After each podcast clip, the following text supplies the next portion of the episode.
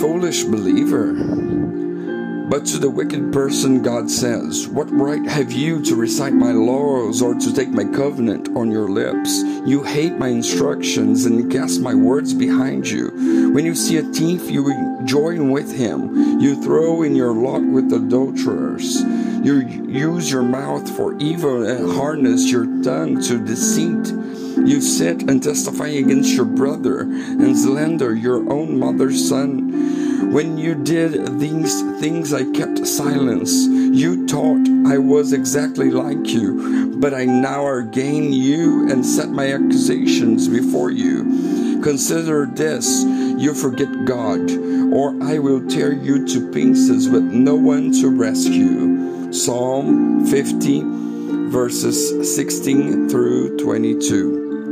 In this text, God rebukes his servants.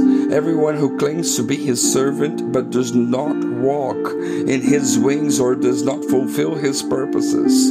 The Lord compares this attitudes with the attitudes of an ungodly person, a fool. This includes those who do not seek to sanctify themselves, who do not heed the word of God to fulfill it.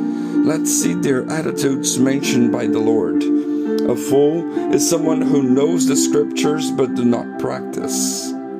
What is the use of knowing and not putting it into practice? Do not merely listen to the word and so deceive yourselves. Do what it says. Anyone who listens to the word but does not do what it says is like someone who looks at his face in the mirror, and after looking at himself goes away and immediately forgets what he looks like. But whoever looks intentionally into the perfect law that gives freedom and continues in it, not forgetting what they have heard, but doing it, they will be blessed in what they do. James 1:22 through 25. A fool is one who associates himself with those who do wrong. Blessed is the one who does not walk in the step with the wicked or stand in the way that sinners take or sit in the company of mockers, but whose delight is in the law of the Lord and who meditates in his law day and night. Psalm 1 and 2. Fools desire the living way of the wicked, and for that they try to distort the word. They want to take advantage of everything. They want to enjoy the blessings of God without giving up the world. Fool is someone who uses his tongue for evil. Those who consider themselves religious and yet do not keep a tight rein on their tongues deceive themselves, and their religion is worthless. James 1:26. And also in James, but now in chapter 3, verses 1 and 2 says, not many of you should become teachers, my fellow believers, because you know that we who teach will be judged more strictly. We all stumble in many ways. Anyone who is never at fault in what they say is perfect, able to keep their whole body in check. Or James 3:7 through 10. All kinds of animals, birds, reptiles, and sea creatures are being tamed and have been tamed by mankind, but no human being can tame the tongue. It is a restless evil, full of deadly poison. With the tongue we praise our Lord and Father, and with it we curse human beings who have been made in God's likeness. Out of the same mouth come praise and cursing.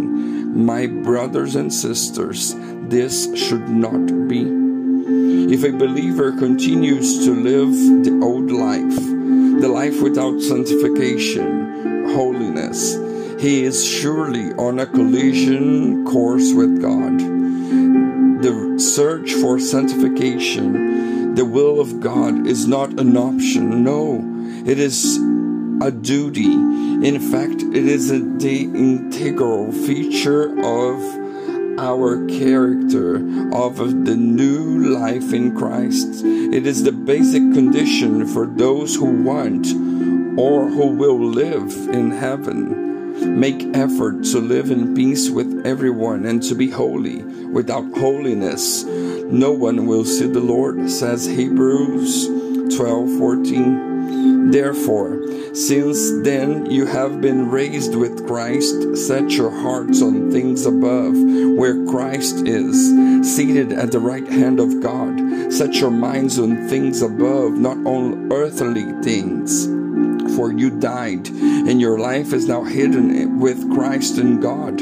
When Christ, who is your life, appears, then you will also appear with him in glory.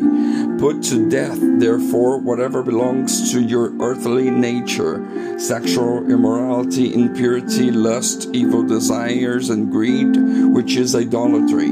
Because these, the wrath of God is coming.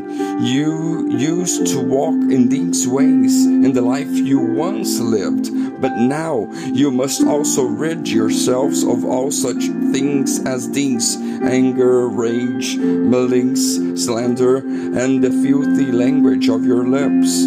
Do not lie to each other, since you have taken off your old self with its practices, and have put on the new self, which is being renewed in the knowledge, in the image of its creator.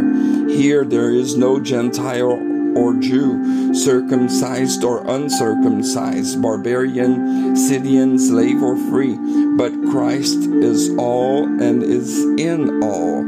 Colossians 3, verses 1 through 11. The unsanctified believer is compared to a fool. Everyone who does not seek holiness is compared to a fool. So let us not be fools. May the Holy Spirit give us discernment, open our eyes, and help us on the path of sanctification. May God bless us.